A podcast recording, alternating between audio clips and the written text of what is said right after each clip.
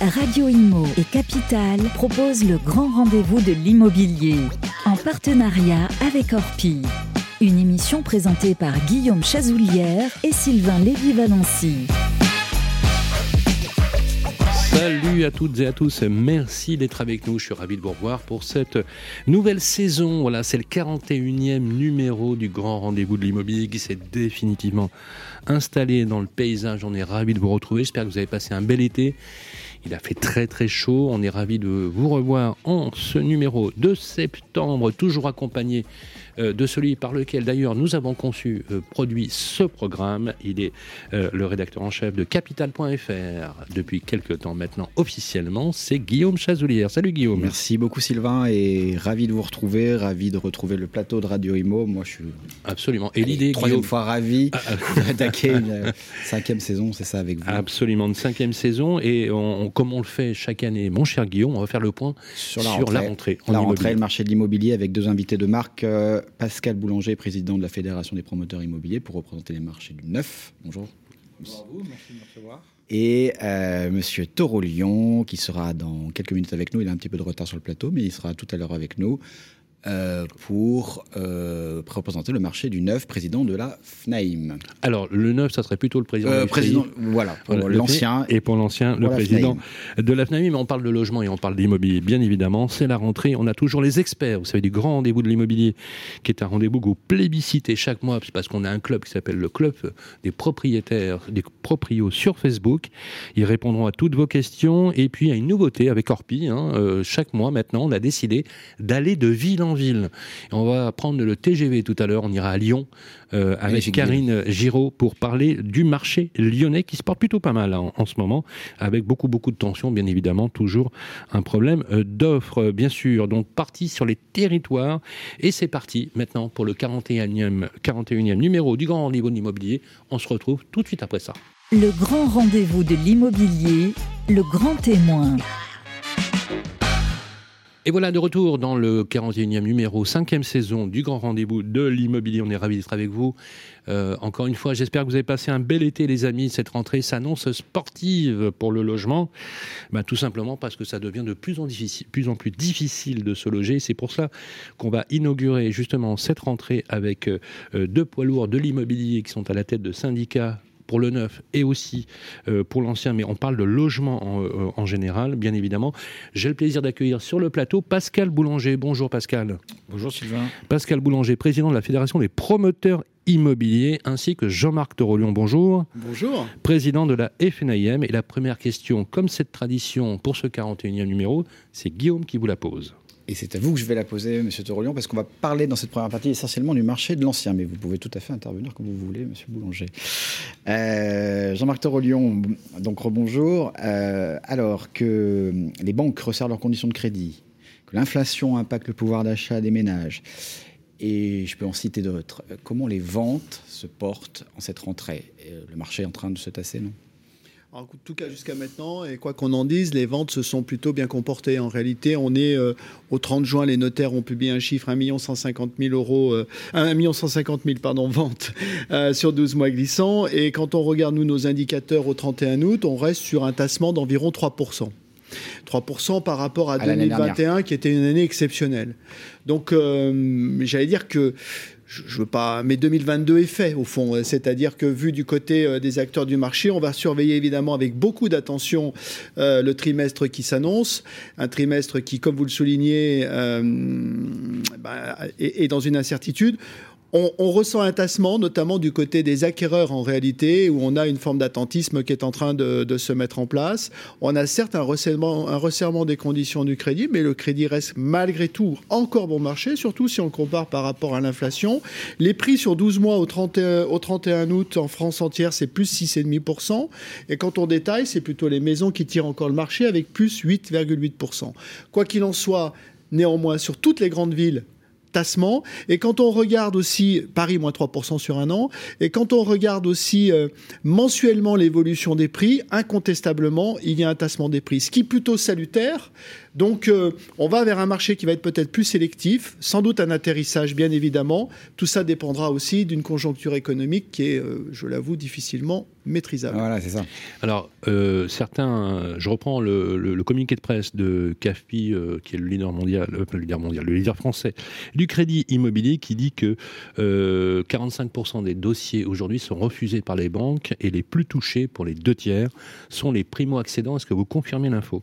Moi, je confirme pas qu'un dossier sur deux est rejeté par les banques aujourd'hui parce que c'est pas ce qui remonte du terrain. Mais je pense que incontestablement. D'abord, les banques reconnaissons que c'est toujours plus difficile d'obtenir un crédit. Je le dis à, la fin de l'année qu'au début de l'année, tout simplement parce que quand les banques ont fait finalement leurs objectifs de l'année en termes de distribution, ils sont plus sélectifs à la fin de l'année. Euh, par ailleurs, euh, le taux d'usure incontestablement euh, nous joue des tours, mais le taux d'endettement aussi pour les investisseurs nous joue des tours. Mais si on avait 40 45% de nos dossiers rejetés, je peux vous garantir que le, marché, se gripperait euh, différemment. Donc euh, on est incontestablement sur une sélectivité des banques bien plus forte, des taux d'apport qui sont supérieurs à ce qu'ils étaient euh, auparavant, mais pour l'instant, si vous voulez, ce n'est pas, oh, ça ne se traduit pas chez nous par une baisse d'activité. Donc pas d'impact sur la primo-accession ah, je pense que c'est la primo-accession euh, qui est sans doute le plus touchée par ce phénomène-là, mais pas que, en réalité. Hein. Et qu'est-ce qu'il y a des marchés un peu plus exposés que d'autres? Vous dites pour l'instant, oui, effectivement, il y a primo-accession, ils vont être touchés, et puis on, peut, on va avoir hein, le, trimestre qui va venir, on ne voit pas trop pour l'instant, mais on sait qu'il va être plus difficile. Il y a des marchés qui sont plus fragiles que d'autres où les prix pourraient baisser.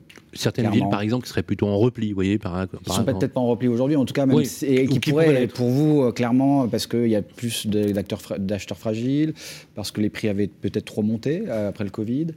Euh, est-ce qu'il y a des marchés qui peuvent rebasculer ou se rationaliser peut-être Quelle est la, la, ville qui a le plus augmenté au 30 août, au 31 août ces 12 derniers mois? Le Havre, plus 9,3% en un an. Ah, quand même. Euh, et donc finalement, j'ai presque envie de vous dire que l'asymptote, elle est très visible sur les grandes, les dix premières villes de province. Elle est significative et en baisse sur Paris, même si euh, j'étais avec des confrères qui étaient dans le luxe, le marché du luxe à Paris se porte très très bien. Et euh, je crois incontestablement que c'est sur ces villes-là que euh, qu'il faut observer euh, qu'il faut observer le cas échéant les premières euh, les premières baisses de prix. Si sur les sur les villes moyennes ou les 100 premières villes de France, en termes de pouvoir d'achat à l'heure où je vous parle, le pouvoir d'achat des Français reste encore supérieur à ce qu'il était, ne serait-ce qu'en en 2007 ou en 2008 par l'effet revenu par l'effet taux qui gomme encore en partie l'effet prix. Un petit mot sur le pouvoir d'achat, vous êtes d'accord, Monsieur Boulanger? Oui. vos acheteurs? Et notamment la primo-accession, parce que pour le neuf, c'est un vrai sujet. Hein. Nous, c'est compliqué, parce que euh, on a une très bonne demande. Nous, c'est un problème d'offre, j'ai déjà expliqué. Je oui, on, y reviendra dans le détail après. On a une très bonne demande. Mais sur les acheteurs. Hein, bonne demande. Euh, on a un taux de désistement qui est passé de 13% à 26% à cause de refus de prêt, mais on n'est pas à des 43, 45%, on est à 26. Et euh, on se rend compte par contre que dès qu'on augmente les prix, ça passe plus. Et vous les avez pas mal augmentés quand même. Hein. On en reviendra dessus. Enfin, je veux dire, ça a été mécanique. Alors oui et non. Effets des normes, euh, les effets, le prix de ligne 9 quand même. Euh, Alors on a augmenté les prix. Euh, on a vu des effets mécaniques à cause de l'augmentation des coûts de construction des matières premières. Des matières premières. Mais c'est très amusant ce qu'on vit. amusant, c'est peut-être pas le mot d'ailleurs. C'est étonnant parce que la demande est là, mais à un prix fixé. Et quand on essaye de réadapter en fonction des nouveaux coûts de construction que nous avons, si on augmente nos prix un petit peu, ça ne passe plus. Donc c'est un marché qui va être difficile dans les mois à venir aussi, on en reparlera tout à l'heure. Compliqué, oui. oui. compliqué. Alors parlons euh, d'un type de bien euh, en particulier, bien évidemment, on l'a vu hein, depuis le 24 août avec euh, effectivement les, ce qu'on appelle les passoires énergétiques. Alors j'aime pas trop le terme, moi. Allez, invente un nouveau mot si tu voilà, Voilà, je vais essayer de voilà, peut-être un peu, un peu innover. Hein. Donc le blogage de l'indice de référence des loyers, on entre clairement dans, dans, le, dans, le, dans le calendrier fixé euh, par la loi. Et apparemment, euh, le nouveau ministre Olivier Klein euh, elle serait plutôt dans la continuité hein, un peu de ce planning. Voilà. Étiquette F et G, les bailleurs ne peuvent plus relever les loyers de ces biens. Ils seront prochainement d'ailleurs interdits à la location. question pour vous, Jean-Marc de Rolion. Quel impact ces nouvelles réglementations peut-elles avoir à terme sur le marché de l'ancien si on considère qu'une bonne partie des propriétaires euh, ne feront pas forcément les travaux. Et je vous donne une indication qui nous a été donnée par Roselyne Conan, euh, la patronne de, la NIL, qui nous dit qu'elle voit de plus en plus des personnes qui mettent leurs biens à la vente justement parce qu'ils ne feront pas euh, les travaux de rénovation parce qu'ils ne savent pas forcément les faire, pas les financer, et que ça paraît un peu compliqué. Votre analyse À mon analyse, elle est très simple. Je prédis des centaines de milliers de logements qui vont être retirés de la location par les bailleurs.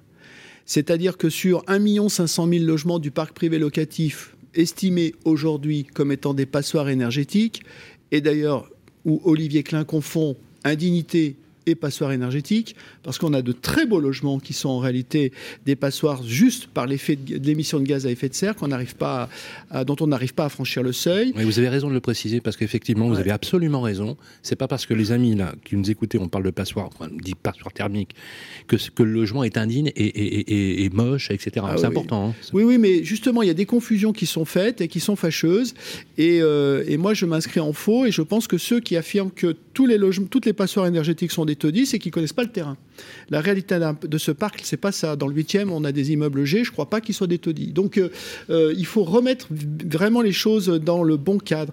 Et donc, de ce fait-là, et on est en train, nous, de faire un sondage de tous nos administrateurs de biens, et je commence à avoir les premiers retours, je vous prédis des mises en vente importante de ce parc-là par nos bailleurs. Faut-il s'en réjouir Ah oui, quand même. Certains vont nous dire, bah, finalement, ça va faire de nouveaux marchés, de nouveaux biens sur le marché, ça peut détendre les prix. Mais ce qu'on oublie, c'est qu'il y, y, a quatre piliers hein, dans la politique du logement en France, vous le savez, Sylvain, je le dis souvent. Il y a euh, le parc social, le parc privé locatif avec ses 7 600 000 logements, l'accession et l'aide personnelle. Si ce pilier-là perd des centaines de milliers de logements, je parle du parc privé locatif, alors que le, les, les réservations annuelles dans le neuf, c'est à peu près 100 000 logements, la production de logements social, c'est 85 000 logements par an. Vous imaginez le désastre pour des locataires qui, en réalité, n'auront pas les moyens d'acheter, ou tout simplement parce que les biens du parc privé locatif, qui sont des petits biens, euh, sont justement en plus beaucoup plus pénalisés et qui en réalité ont une fonction sociale de loger d'abord nos jeunes et de loger ensuite euh, le début d'un parcours résidentiel quand on se met en couple. Il faut bien se rendre compte que 30% des occupants du parc privé locatif sont là depuis moins de deux ans, 60% sont là depuis moins de quatre ans. Ce parc, c'est le poumon de la mobilité des Français. Hein et on est en train de le flinguer. Et à mon avis, je pense que le ministre va dans le mur et je vais tout faire, non pas pour renoncer à l'objectif, qui pourrait aujourd'hui ne pas être associé à ça, mais pour détendre finalement ce calendrier en étant cohérent avec la copropriété. 70% du parc est dans, la copropriété. On a aujourd'hui le calendrier de l'indécence, on a le calendrier des plans pluriannuels de travaux 2023, 2024, 2025 en fonction de la taille de l'immeuble. Et tenez-vous bien, on a le calendrier de l'obligation de faire un DPE collectif en, 2025, 2000, euh, en 2024, 2025, 2026. Quel Français peut s'y retrouver? Quel gestionnaire peut s'y retrouver? De surcroît, vous pouvez avoir un logement G parce qu'il est au dernier étage et en pignon nord, et des logements dans le même immeuble, le même appartement, qui peuvent être E, F e, ou euh, même D. Et donc là encore, la solidarité entre les copropriétaires, il faut la bâtir. Alors nous, on a des propositions. Il faut suspendre l'indécence à la réalisation des plans pluriannuels de travaux. Il faut rendre le DPE collectif opposable comme le serait d'ailleurs une réglementation thermique euh, dans les immeubles neufs. Et il faut associer du financement sérieusement pour aider à la rénovation de ce parc qui est dans nos centres-villes. Je terminerai sur les grandes villes. 60% des copropriétaires sont des bailleurs. Une réaction, Pascal Boulanger, peut-être sur le sujet? Oh, bah, Jean-Marc et moi, on est souvent en phase là-dessus, donc euh, euh, tout à fait, tout à fait d'accord. On a le même problème dans le neuf. Nous, on met des normes, des normes, des normes, et on oublie qu'à un moment, on est en train de désolvabiliser une clientèle. Et je dis souvent, le mieux devient l'ennemi du bien. C'est-à-dire que euh, tout ça, c'est noble. Jean-Marc l'a dit, personne n'est contre euh, la transition écologique. Tout le monde se rend compte d'un dérèglement euh, du climat. Donc on est tous d'accord là-dessus. Simplement, c'est après sur les modalités. On passe d'un excès tout de suite à un autre. Et nous, on nous met des normes, des normes. À chaque fois, le logement, il prend 2%, 3%. Et après, on nous critique en disant Ouais, mais le logement est devenu inaccessible. On l'a suffisamment dit. Attention. Donc nous, pareil que, que la FNAM qui, qui, qui demande peut-être de réfléchir autrement sur les diagnostics, nous, on dit attention post-normative. On a même des entreprises qui viennent nous voir en disant, vous savez que les normes, là, les prochaines, on ne sait pas les faire. Mmh. Donc, euh, Et d'ailleurs, j'en profite pour rappeler que vous avez lancé un appel solennel qu'on a appelé d'ailleurs désormais l'appel de Strasbourg. Nous y étions d'ailleurs, oui. où vous avez demandé en juin, c'est presque une injonction à une pause normative. Absolument, c'est le quatrième point des cinq, des cinq normes, des cinq, pardon, absolument. Des cinq. Il y a un point dans lequel on reviendra avec faut faire une pause normative. On n'est pas contre la norme, elle va trop vite. Aujourd'hui, on dépose un permis de construire, euh, on n'a même pas le temps de s'adapter à cette nouvelle norme que le prochain permis de construire qu'on déposera, c'est une nouvelle norme. Et donc, après. on sait plus faire. Non, mais vous, avez, vous avez raison, on en reparlera tout à l'heure notamment sur, sur le, la, position de... Parce qu'on a parlé des acheteurs. Alors, on a le, un, reportage euh, à passer J'aimerais qu'on le repasse par rapport au timing qui nous est imposé, si vous voulez bien, Guillaume. Euh, chaque mois, on fait un reportage dans le rendez-vous de l'immobilier, auquel nous tombe beaucoup. Et c'est vous qui vous en êtes occupé, Guillaume. Vous êtes allé chez vous financer. du pouvoir d'achat, des acheteurs, du crédit. Ben, on va voir un petit peu ce que nous disent les courtiers. On écoute. Beaucoup d'emprunteurs aujourd'hui n'arrivent plus à obtenir leur crédit et se retrouvent bloqués par les banques. Que se passe-t-il? Oui, on a vu cette situation s'aggraver finalement cet été. Aujourd'hui, c'est près d'un emprunteur sur deux euh, qui est confronté à un refus de prêt. Euh, mais même en amont, quand on fait des simulations, euh, on sait que les dossiers ne vont pas passer et du coup, on ne peut pas les envoyer. Il y a une situation de blocage à cause des taux d'usure. Donc ces taux plafonds au-delà duquel les banques n'ont pas le droit de prêter. En fait, ils sont fixés tous les trimestres par la Banque de France. Et dans cette situation, on a des taux de crédit proposés qui augmentent très fortement avec ces taux d'usure qui sont calculés sur des taux anciens beaucoup plus bas, eh bien mécaniquement, euh, ça exclut des très bons emprunteurs euh, du marché du crédit. On peut avoir par exemple euh, des couples en CDI avec plus de 3 000 euros de revenus et 10% d'apport, même un taux d'endettement inférieur à 30%, qui sont refusés alors qu'ils auraient pu emprunter sans problème il y a encore 6 mois. Clairement, cette situation peut-elle durer? Alors la bonne nouvelle, c'est que ces taux d'usure vont être recalculés par la Banque de France fin septembre pour le dernier trimestre de l'année. Donc comme les taux ont pas mal augmenté ces dernières semaines, on espère qu'ils vont euh, remonter suffisamment. On espère une hausse de l'ordre de 0,30, 0,40 points, ce qui permettrait de faire passer davantage de dossiers, peut-être 10 à 15% de dossiers supplémentaires. Euh, pour autant, euh, sur l'ensemble de l'année, on a des taux de crédit qui ont remonté de 0,8 points. donc une hausse des taux d'usure de 0,50 évidemment ne suffira pas. Et puis l'effet pervers que ça pourrait avoir, quand les taux plafonds vont remonter, mécaniquement, les banques vont également remonter leur taux de crédit. Avec l'inflation qu'on connaît actuellement, euh, les taux réels restent négatifs euh, et les banques elles-mêmes se refinancent à des taux supérieurs. Donc elles vont vouloir reconstituer leur marge. Donc attention, pour ceux qui ont un projet immobilier, l'idée c'est de, ne pas trop attendre, euh, d'essayer de mettre en concurrence les banques. Une banque vient de rebaisser ses taux là pour le mois de septembre. Il y a encore des opportunités, donc il faut tenter, puisqu'après les taux risquent encore de remonter. Et puis une solution euh, peut être d'emprunter à taux révisable. Euh, voilà cette formule de taux qui peut augmenter mais avec un cap comme on dit. Euh, eh bien, revient sur le marché puisque les taux sont légèrement inférieurs au taux fixe, donc ça peut permettre de faire passer des dossiers dans ce contexte de blocage. Un point sur les taux quand même, à combien peut-on aujourd'hui, en septembre, emprunter sur 20 ans, sur 15 ans? En moyenne, on est à 1,50% sur 15 ans, 1,70 sur 20 ans et 1,90 sur 25 ans. Ça reste encore des taux inférieurs à 2%. On est finalement revenu au niveau de 2017, à l'époque où on avait eu une année record pour l'immobilier, mais où le taux d'usure était lui bien plus élevé, à plus de 3% contre 2,5% actuellement. Merci, euh, excellent reportage. Alors euh, bien évidemment sur des taux qui n'engagent que vous financer, on était sur des taux plus élevés. Ce que je voyais opiner du chef euh, Pascal Boulanger, on est plus haut hein, sur les, oui, sur je taux. pense qu'on est au moins 0,2 de plus que ce qu'il annonce. Oui, oui, oui. Moi, j'étais à 1,98 sur 20 ans. Jean-Marc Torolio, une réaction sur ce qui a été dit? Alors, reconfirmation un dossier sur deux, peut-être un peu excessif. Ça peut se, un peu se décélérer en, euh, disait-elle, fin octobre avec la remontée. Mais enfin, ça, on voit bien que c'est un peu, on ne sait pas bien où on va. Quoi. Moi, moi j'ai l'expérience des années 2001 euh, à 2007, où les taux remontaient beaucoup. Et y avait, ça n'a jamais empêché la transaction parce qu'en fait, et on a ce phénomène-là en ce moment, ça précipite les projets. D'ailleurs, ça nous donne une inquiétude sur 2023 parce qu'on se demande si la très forte résistance, la très bonne résistance de l'activité n'est pas liée à cette accélération des projets concernant les, et d'ailleurs que Madame euh, incite finalement euh, de la part de, nos acquéreurs. Enfin, 1,50. Enfin, l'État aujourd'hui est au-dessus de 2 quand même. Mm. Euh, ça ne va pas durer. Donc mm. je pense que incontestablement les taux vont augmenter et donc ces taux qui vont augmenter vont créer un effet ciseau à un moment donné qui risque d'être redoutable. Et tout notre travail, à nous, professionnels, c'est de rapidement amener les vendeurs à la réalité d'un marché qui, qui permette toujours la solvabilisation de nos acquéreurs au regard de la perte de pouvoir d'achat incontestable qu'ils vont avoir par la remontée des taux. Voilà. Euh, il va falloir qu'on s'adapte à ce marché-là. Il faut pas. Les fluctuations de taux, c'est quand même pas la première fois que nous en, que nous en avons sur ce marché. C'est inférieur quand même à l'inflation. Il y a eu de belles augmentations de salaire. Néanmoins, euh, je crois qu'il y a aussi un autre phénomène qui risque d'être pris en compte par tous nos acquéreurs, c'est la facture énergétique du logement qu'ils qu'ils vont acheter. Merci beaucoup, euh, euh, Jean-Marc Torolion. vous restez avec nous, hein, Pascal Boulanger pour la FPI et vous, Jean-Marc Torolion, pour la FNIM. Pour la deuxième partie de notre émission, il est l'heure de rencontrer maintenant nos experts. À tout de suite. Le grand rendez-vous de l'immobilier revient dans un instant. Vous et moi, on se connaît bien. On se voit tous les jours. Vous pouvez trouver que j'ai du charme, que je suis un peu démodé, ou trop isolé. Je suis capable de faire rêver comme d'empêcher de dormir. Mais même quand je ne suis pas là, on parle de moi. Et s'il arrive que l'on me quitte, c'est toujours bon de me retrouver. De m'avoir, tout simplement.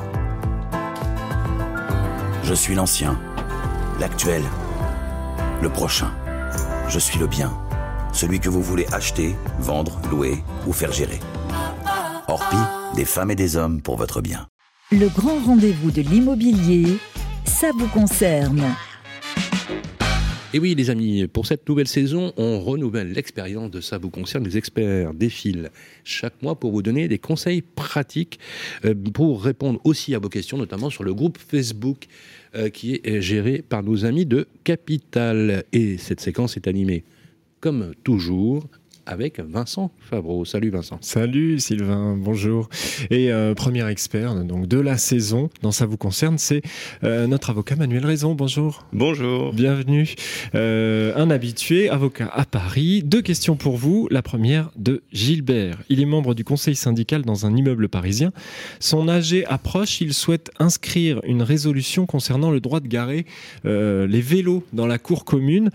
Le syndic semble faire la sourde oreille, c'est ce que nous dit Gilbert, quels sont ses droits là-dessus? Alors, Gilbert bénéficie d'une double casquette et donc de deux catégories de droits différentes. D'abord, il est membre du conseil syndical et il faut rappeler que le, décret du 17 mars 67, euh, en son euh, article 26, prévoit que l'ordre du jour de l'Assemblée générale doit être effectué en collaboration, en concertation exactement, avec euh, le conseil syndical. Donc déjà, avant que l'AG, que l'ordre du jour soit adressé, il y a un échange mmh. qui doit se faire avec le conseil syndical. Donc déjà, il peut utiliser euh, sa casquette de membre du conseil syndical pour euh, solliciter que soit mis à l'ordre du jour cette question.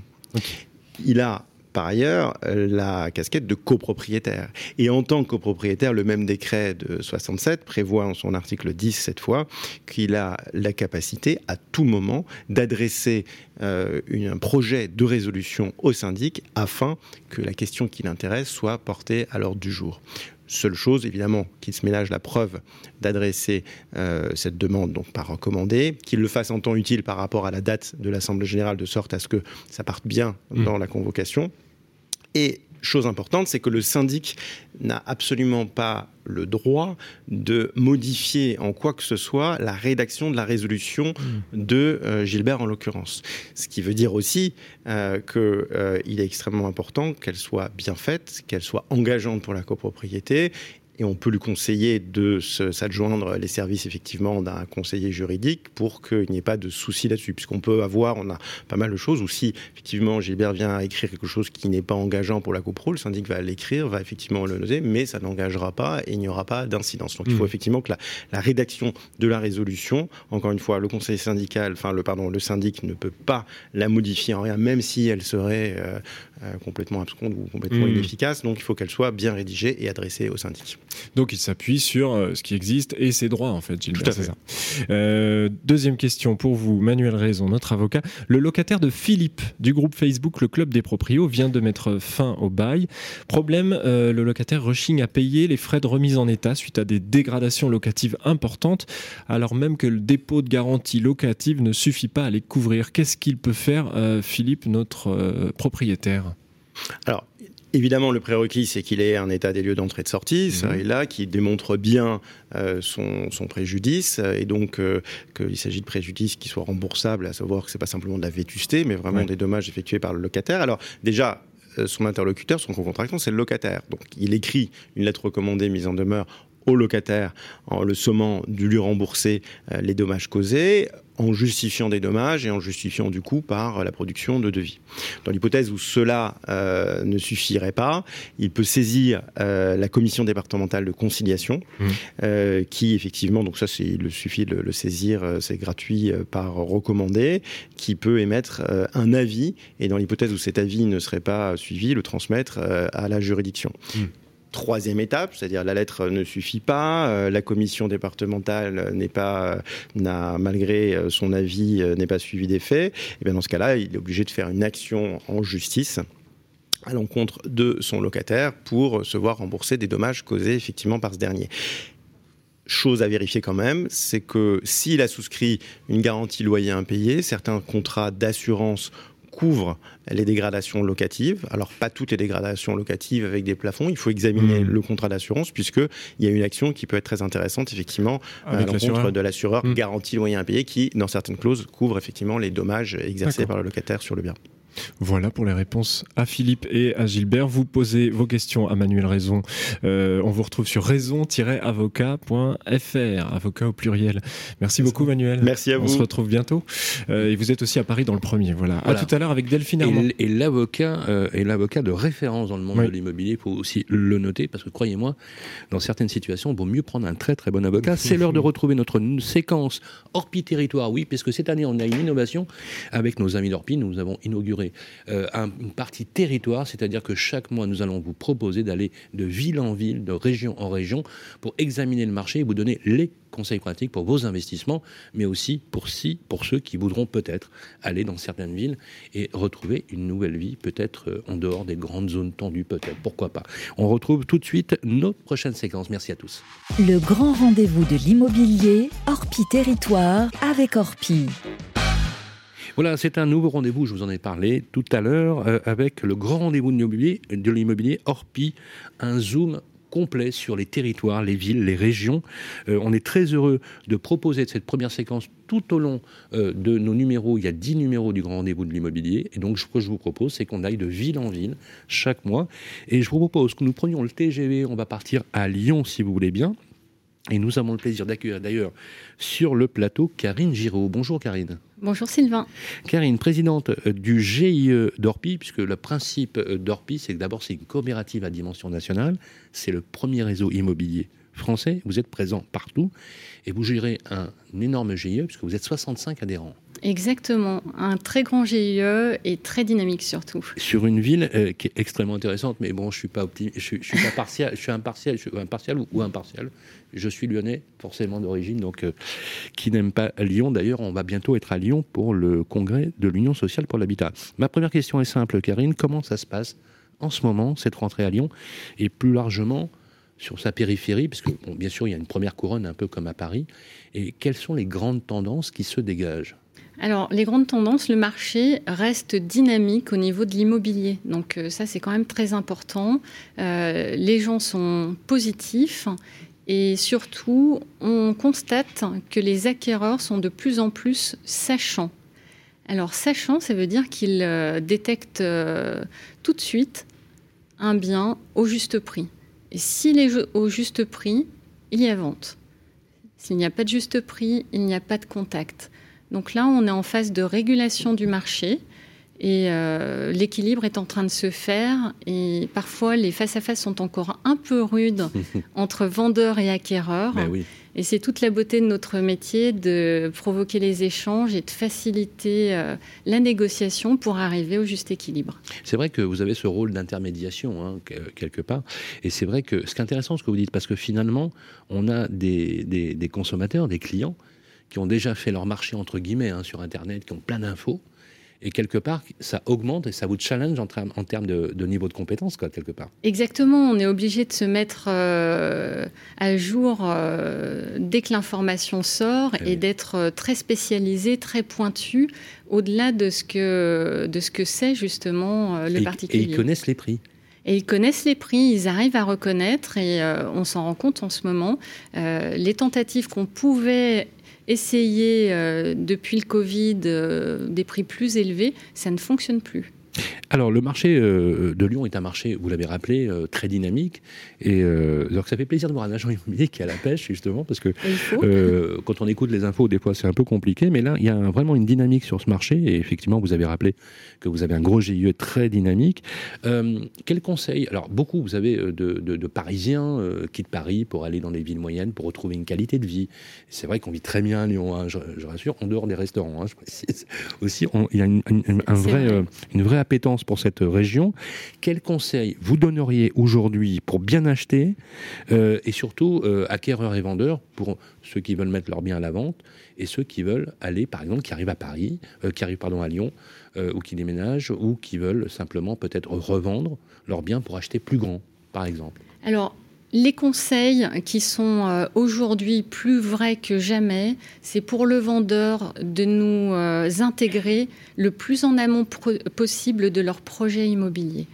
Et là, c'est euh, essentiel, notamment avec les DPE, particulièrement quand on est sur des biens avec des notes pas très favorables. C'est essentiel qu'on soit présent au départ, avant même qu'ils n'envisagent des travaux ou quoi que ce soit pour améliorer euh, le côté esthétique ou thermique de leur, de leur logement. Donc ça, c'est la première chose pour les vendeurs. Vous mettre dans la boucle le plus tôt possible, dès, la pensée même d'un projet. Exactement. Et ça, c'est essentiel parce que ça nous permet euh, d'être euh, au courant et d'être de pouvoir conseiller, d'accompagner, notamment avec les diagnostiqueurs, avec les artisans, maîtriser les coûts, puisque aujourd'hui, tant vendeurs que acquéreurs veulent maîtriser leur budget. Ça, c'est hyper important. Et d'ailleurs, vu la complexité euh, des dispositifs, il vaut mieux avoir un expert et un professionnel, c'est clair. C'est sûr, il faut, avoir, il faut être accompagné des bons professionnels. Et, ça se passe bien. Euh, actuellement, dans votre GIE, vous voyez que ces accompagnements se passent bien, c'est mieux pour la gestion du parcours du projet d'ailleurs Alors on se rend compte qu'il y a beaucoup plus de demandes de vendeurs pour justement être accompagnés. Et euh, malheureusement, on a eu un cas récent euh, d'un client qui nous a intégrés après avoir fait des travaux et il s'est rendu compte euh, ben, qu'il avait voulu améliorer sa performance énergétique, la performance énergétique de son bien. Et en réalité, quand le diagnostiqueur est venu, la lettre est tombée au même niveau qu'avant travaux. et là, c'est la grosse déception et, on ne peut plus rien faire. La question du DPE est importante. Euh, euh, question complémentaire. Quand on a une étiquette F ou G, est-ce que, quand on, et qu'on ne veut pas faire les travaux, et qu'on veut mettre en vente, parce qu'il y en a beaucoup qui le font aussi, euh, est-ce que c'est une opportunité d'acheter, on va dire, à des prix plus bas? Alors, on a des ventes. Est-ce qu'on peut négocier quoi alors aujourd'hui, les prix, euh, il faut être. Euh, les, vendeurs euh, sont lucides hein, quand ils ont des biens en F ou G. Les prix sont en général déjà adaptés hein, à ces lettres-là. Donc en fait, on a eu des biens cet été sur Lyon qui étaient sur ces lettres et qui sont partis relativement rapidement parce qu'elles étaient destinées à des investisseurs et qu'ils maîtrisaient complètement le sujet. Donc ils savaient que c'était au bon prix et ils y ont été. Question complémentaire, est-ce que vous pourriez nous donner globalement, hein, on va entrer d'ailleurs, on a des, infographies qui vont être intégrées dans l'émission pour vous donner des clés de compréhension, les amis. Euh, prix moyen au mètre carré? À Lyon, est-ce qu'on est sur quelle fourchette? Alors, c'est très varié. voilà. C'est très varié. Et sur Lyon, on avoisine euh, les 5000 euros du mètre carré. Ah, quand même. C'est la, la, première, euh, le, premier chiffre. Après, on a la première couronne euh, alors Villeurbanne est un petit peu en dessous, hein, qui est souvent assimilé à Lyon. On est aux alentours des 3800 euros le mètre carré. Après, il y a la première couronne avec des villes comme Saint-Priest. Euh, qui, euh, qui vont être à 3200 environ le mètre carré. Et après, en s'éloignant, on peut avoir des prix Mais sur des villes, sur des villes qui sont réputées être un peu plus classieuses, etc. Je prends Écully par exemple ou Dardilly. Est-ce qu'on est sur des niveaux de prix plus élevés que la moyenne de, Lyon les prix, les prix restent élevés sur les Monts d'Or qui sont toujours eh très appréciés. Oui, ah, les Monts d'Or, c'est vrai. Les hein. Monts d'Or. C'est vrai, Saint-Didier, Champagne, Saint-Cyr, c'est vrai que c'est des très très jolies villes. Pas évidentes en termes de mobilité quand même. Hein. De plus en plus difficile avec euh, ben, le retraitement des routes et des voies rapides euh, pour l'environnement. 5 000 euros du moyen de mètre carré. Est-ce qu'il y a des quartiers dans Lyon qui sont des quartiers prime Des quartiers, je prends le, par exemple le, 6e arrondissement, euh, boulevard des Belges, rue du Ken, Breteau. Est-ce qu'on est sur des niveaux supérieurs à 5 000 euros ou pas? On est sur des niveaux supérieurs dans le 6e. Vous êtes un fin connaisseur, donc le 6e reste toujours très attractif. de la même façon, la Croix-Rousse est très apprécié euh, des, Lyonnais. Et voilà, on a des quartiers comme euh, Montplaisir ou Confluence euh, qui séduisent de plus en plus de monde. Alors justement, Saint-Just aussi qui a beaucoup évolué. Il y a l'avenue Berthelot, j'ai vu, qui à une époque était, était assez, assez en déshérence et qui a eu un travail urbain extrêmement intéressant. ça reste quand même des, niveaux hauts hein, en termes de prix. Est-ce qu'on trouve encore des opportunités pour des familles, primo-accession? Vous, vous conseilleriez d'aller en première, deuxième couronne? Alors, euh... Corba, euh, par exemple, ou euh, des villes un peu plus alentours, bien desservies voilà, pour des primo-accédants, euh, c'est quand même plus facile sur un premier investissement d'aller sur la première couronne, voire la deuxième couronne. On a la chance d'être très bien desservi tant au niveau des transports en commun, bus, métro, tram, que du train. Donc on a des villes comme Bourgoin, Vienne, Villefranche qui nous permettent d'accéder très rapidement à Lyon, au cœur de Lyon, et euh, qui sont très séduisantes. Villefranche, c'est hyper intéressant. Je crois qu'on y est en moins de 20 minutes hein, avec le train. Exactement, et qui sont à des prix qui restent très abordables. Absolument, euh, et de, vraies opportunités. Et je vous conseille vraiment voilà, de checker sur, sur Internet, vous avez pas mal d'infos. Dernière question, euh, on va parler du marché locatif. C'est très tendu Lyon. On a du mal à se loger en location, vous le savez. Hein. Il y a un vrai problème d'offre. Hein. C'est pas la demande, on est d'accord, Karine? Ah, on est d'accord. C'est pas la demande. Il y a des demandes. Euh, voilà. Euh, on avait calculé des fois, on peut atteindre, je, sais pas, 30 demandes pour une offre de location, ce qui est terrible.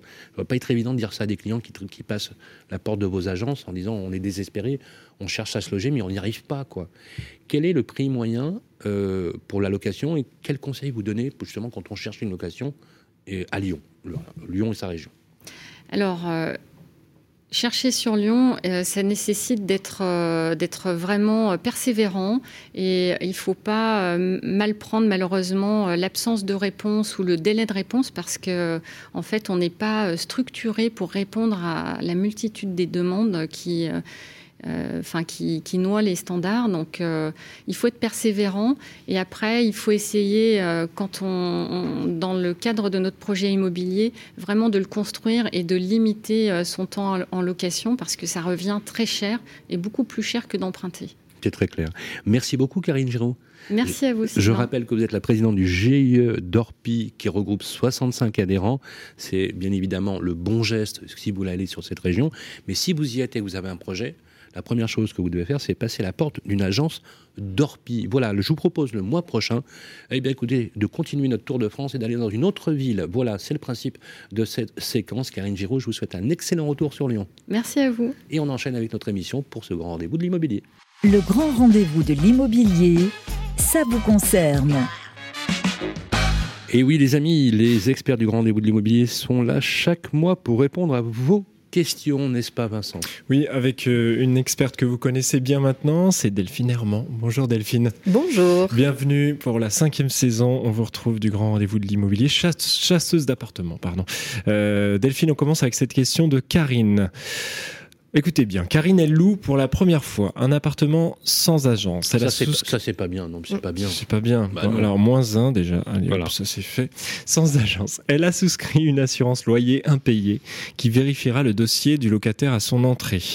Karine a commencé les visites, mais elle se demande à quel moment demander les dossiers à ses candidats avant ou après chaque visite et quelle est la meilleure procédure à suivre afin d'être la plus efficace. Alors effectivement, si Karine a décidé de se débrouiller sans intermédiaire, euh, elle va être confrontée au sujet du choix des locataires sur dossier. En l'occurrence, euh, si elle est sur un marché tendu, c'est vrai que euh, si elle reçoit 30 ou 40 euh, coups de fil dans la même journée pour organiser des visites, elle pourrait être tentée de faire une première présélection sur dossier. Le premier conseil qu'on pourrait lui donner, c'est d'abord de poser des questions avant de caler les visites et de répondre aux questions des candidats locataires par rapport aux biens, etc., pour s'éviter des visites inutiles. Euh, ensuite, la loi euh, est relativement floue et ne précise pas à quel moment on a le droit ou pas le droit de demander son dossier au locataire. Bien entendu, l'ultime moment, c'est euh, le moment que vous soulignez, qui est le moment où Karine devra soumettre le dossier du locataire à l'organisme d'assurance contre les loyers impayés, et bien entendu au moment donc d'établir le bail. donc en réalité, elle peut le faire quand elle veut. En revanche, il faut aussi se mettre à la place des locataires, considérer que dans ces documents dont je vais vous reparler juste après, euh, il y a quand même énormément d'informations. Mm. confidentielles. Donc on peut comprendre qu'on n'ait pas envie de l'envoyer à euh, tous les propriétaires sans même encore avoir visité l'appartement.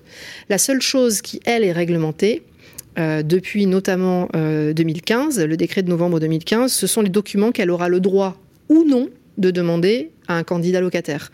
Aujourd'hui, c'est extrêmement clair. Elle peut demander des documents liés à l'identité, une pièce d'identité, un passeport, un titre de séjour pour quelqu'un qui ne mm. serait pas euh, de nationalité française, par exemple. Euh, des, évidemment, des documents liés aux revenus euh, des personnes, un avis d'imposition, les trois derniers bulletins de salaire ou pour un indépendant, les deux ou trois derniers bilans, par exemple des justificatifs d'aide au logement, pourquoi pas, ou de bourse si on est euh, sur un candidat locataire qui est étudiant. Euh, et puis, euh, bien entendu, s'assurer que la personne pourra continuer de régler les loyers régulièrement, donc une attestation d'employeur, mmh. une attestation pardon d'employeur. Et si on veut vérifier que c'est un bon payeur, s'il était locataire précédemment, on peut demander les trois dernières quittances de loyer mmh. sur le logement précédent. Voilà, ça, ce sont les documents qu'elle a le droit euh, de demander. On ne demande pas des relevés d'identité bancaire, des attestations euh, d'assurance maladie, etc. Ça, c'est devenu parfaitement illégal. Et euh, sur la, petite procédure, si on peut la conseiller, mis à part qu'il faut la pousser vers, il faut qu'elle se fasse accompagner, mais est-ce qu'il y a un, point 1, point 2, point 3 que vous donneriez comme ça? Un point 1, point 2, point 3 pour sélectionner le locataire? Oui, pour avoir un petit conseil pour l'accompagner. le premier conseil, c'est effectivement celui que je donnais au début, qui est de dire poser des questions au téléphone. Hmm. Quand les candidats vont appeler parce que vous avez passé une annonce euh, sur un portail immobilier ou ailleurs, posez des questions sur euh, les revenus, sur euh, combien de personnes vont occuper le logement, enfin, pour éviter aussi éventuellement des visites mal intentionnées, mmh. si notamment l'appartement est meublé, etc., des gens qui viendraient faire des repérages. C'est le premier cas. Ensuite, qu'elle se fasse la liste des ah documents qu'elle va demander. Et oui, ça peut arriver aussi. On n'y a pas pensé, mais c'est vrai que ça existe. Et oui, malheureusement. ça peut arriver. Ça, arrive, ça Bien sûr, ça peut arriver. À la vente comme à la location, hein, dans les deux cas. Des cambrioleurs qui viendraient faire du repérage en se faisant passer pour des faux candidats. Bien sûr, ça arrive tout à fait, oui, dans la vente comme dans la location. Hmm? Donc, euh, Sylvain est En posant des questions ouvertes, en posant des questions ouvertes, elle peut quand même se prémunir un tout petit peu, parce que si elle entend au bout du fil ba ba ba ba ba ba sur euh, les, euh, sur l'attestation employeur, les revenus, etc. Bon, elle aura déjà quelques indications. Et pour un loyer à 700 euros, et si le gars il dit je gagne 13 000 euros net par mois, il y a un doute. Il faudra peut-être lui demander qu'est-ce qui fait qu'il cherche un appartement à 700 euros étant donné ses revenus. D'accord, ok. pour vérifier le sérieux de la chose. Non, mais c'est ce que je dis. Arriver. Mais c'est ce que je dis à Vincent. Je dis, tu gagnes 13 000 euros par mois et tu un loyer à 700 euros. C'est pas compréhensible. Il faudrait peut-être penser à l'augmenter quand même. Ouais, c'est très peu. Très peu. Euh, J'ai même plus de quoi aller chez le coiffeur en ce moment. Vous voyez ah, bah, voilà, absolument. Et puis le point 2, on peut, euh, ce qu'on disait rapidement, peut-être se renseigner sur les pièces à demander. Pour exactement. se faire une petite liste. C'est d'abord pour la transmettre au candidat locataire. Et, puis pour ça lui fera une petite checklist pour vérifier qu'elle a bientôt reçu. Comme vous l'avez dit, en plus, quel document il faut demander? Parce que effectivement, euh, ça peut être. Et puis comme on est maintenant dans un monde euh, d'internet, euh, de délation, etc., mm. etc., vaut mieux être affûté dès le début. Hein, Alors, ce que pas prendre de risques. Ce que vous dites, Sylvain, est important à double titre. Celui que vous venez de préciser et le deuxième, qui est aussi essayer d'envoyer vos documents quand vous êtes locataire par un moyen le plus sécurisé possible pour éviter justement, bah, vu les documents qui sont demandés. par exemple, par exemple. Euh. Alors, euh, vous pouvez utiliser, euh, pourquoi pas, des WeTransfer parce qu'il y a un délai de téléchargement qui est maximum, par exemple, 7 ah jours. Mmh. et puis après, il y a plein de systèmes plus sécurisés, parfois payants. Hein, mais si j'envoie un PDF, par exemple, non, pas bien. En, en ah, pièce jointe, c'est moins sécurisé. Bah c'est moins sécurisé, mais c'est toujours mieux que d'envoyer un Word ou un Excel hein, à choisir. non, mais surtout qu'on peut, on, peut aussi, par exemple, avoir un faux propriétaire. Un vrai candidat, on, utilise ces documents pour faire de l'usurpation d'identité. C'est pour ça qu'on invite aussi les locataires ou les candidats locataires à poser des questions au téléphone, aussi pour vérifier qu'on est en face d'un vrai propriétaire, parce que il y, a deux choses. Il y a le faux propriétaire mal intentionné qui veut juste récupérer de la donnée confidentielle, comme vous le disiez. Puis on a aussi l'investisseur, c'est quand même une pratique très courante, notamment sur les portails de particulier à particulier, des investisseurs qui se posent des questions sur le fait d'acheter un bien ou un autre et à combien ils vont pouvoir le mettre en location, et qui du coup publient des fausses annonces pour, tester le prix et l'appétence. Mmh. Et donc potentiellement le locataire va appeler, mmh. euh, et en fait il n'y a pas de vrai bien à, la clé. Le triomphe de la cupidité. bon, alors on enchaîne. On continue Delphine Herman avec cette question de Mélanie. Elle se demande si elle peut inscrire dans son bail une interdiction de percer les murs. Elle précise que son appartement vient d'être rénové intégralement. Pardon, c'est sa question sur le groupe Facebook Le Club des Propriétaires. Eh oui, je la comprends. Il est tout beau, tout neuf, eh euh, rutilant, et elle n'a pas du tout envie qu'on perce les murs. Bon, alors de jeu, ce serait un petit peu triste si on pouvait rien mhm. accrocher au mur quand même. Elle loue un appartement, pas un hôpital. Mhm. Non, en réalité, euh, la loi est relativement floue là-dessus parce que euh, globalement, euh, on dit que quelques trous dans les murs, c'est OK. Euh, et la seule précision qu'on obtient, c'est que si les trous sont trop nombreux et nuisent à l'esthétisme du mur, alors on peut demander évidemment de reboucher ou un dédommagement au moment de l'état des hmm. lieux de sortie. Bon, la réalité, c'est que si sa locataire ou son locataire fait des trous tout à fait dans les règles de l'art, c'est-à-dire qu'au moment où il va rendre l'appartement, les trous sont soit rebouchés soit chevillé, c'est-à-dire que je laisse la cheville hmm. apparente pour que ça puisse être réutilisé et qu'on n'a pas fait un gruyère hmm. euh, dans, la, euh, dans le mur, c'est-à-dire qu'on n'a pas mis 50, euh, 50 trous sur le, sur le hmm. même mur, au moment de rendre l'appartement, à ce moment-là, Enfin, on ne considérera pas que le mur a été abîmé, en fait, c'est juste un état d'usage classique et ça pourrait être récupéré par le locataire derrière. L'autre possibilité, c'est de laisser l'installation en place en partant. Par exemple, je mets un miroir dans l'entrée, je l'ai fixé, je laisse le miroir. Euh, hmm. Donc soit je laisse le miroir, soit j'enlève le miroir, je laisse les trous avec des chevilles, soit je rebouche et je réenduis proprement. Voilà. Ce, sont les seules précisions. Après, on peut aussi euh, rassurer un petit peu euh, Marine sur le fait qu'aujourd'hui, il existe plein, plein, plein, plein de façons de fixer les choses au mur qui ne percent pas forcément les murs. et on peut le faire tout à fait proprement et sans abîmer. Mais là, c'est plus Radio Imo, c'est Radio Brico. Exactement. Je suis Valérie Damido. Bonjour. Très bonne, idée. Hein. Bravo. Alors là, bravo. Merci beaucoup, Delphine Herman. Euh, chasseuse d'appartements, on vous retrouve, on retrouve vos talents chez homeliu.com. Homeliu.com, vous trouvez ça sur les moteurs de recherche facilement. C'est l'agence que vous avez créée et dirigée. À très bientôt dans le Grand Merci beaucoup, avec plaisir. Merci beaucoup, l'ami Vincent. Vous revenez tout à l'heure avec notre experte notaire. Voilà, la meilleure notaire de France. On est très heureux de la recevoir à suivre sur le point de cette rentrée 2022 2023. On va parler de l'immobilier neuf avec nos deux grands témoins euh, du jour, Pascal Boulanger, Jean-Marc Torolion, le président de la FNAIM, qui euh, va être avec nous pour ce quatrième, 41e numéro du Grand Rendez-vous de l'immobilier. On revient dans un instant. Le Grand Rendez-vous de l'immobilier revient dans un instant. Vous et moi, on se connaît bien. On se voit tous les jours. Vous pouvez trouver que j'ai du charme, que je suis un peu démodé trop isolé. Je suis capable de faire rêver comme d'empêcher de dormir. Mais même quand je ne suis pas là, on parle de moi. Et s'il arrive que l'on me quitte, c'est toujours bon de me retrouver. De m'avoir, tout simplement. Je suis l'ancien, l'actuel, le prochain. Je suis le bien celui que vous voulez acheter, vendre, louer ou faire gérer. Orpi, des femmes et des hommes pour votre bien. Le grand rendez-vous de l'immobilier, le grand témoin. Voilà, de retour avec nos grands témoins, Pascal Boulanger pour la FPI, président de la FPI, et Jean-Marc Tourlion, président de la FNIM. Euh, Pascal Boulanger, euh, nous avons commencé à l'évoquer tout à l'heure.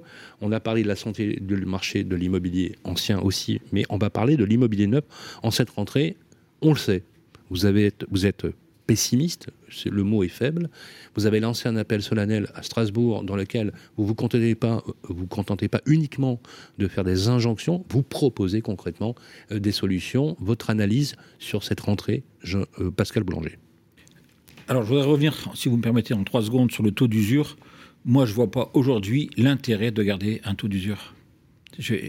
C'était une autre époque. Ah, vous, Êtes, vous, Êtes, pour la suppression oui, bien sûr. du taux d'usure Aujourd'hui, euh, il a été fait à une époque où il y avait des prêts à 15%, des prêts à 18%. Moi, j'ai connu des prêts à 18%.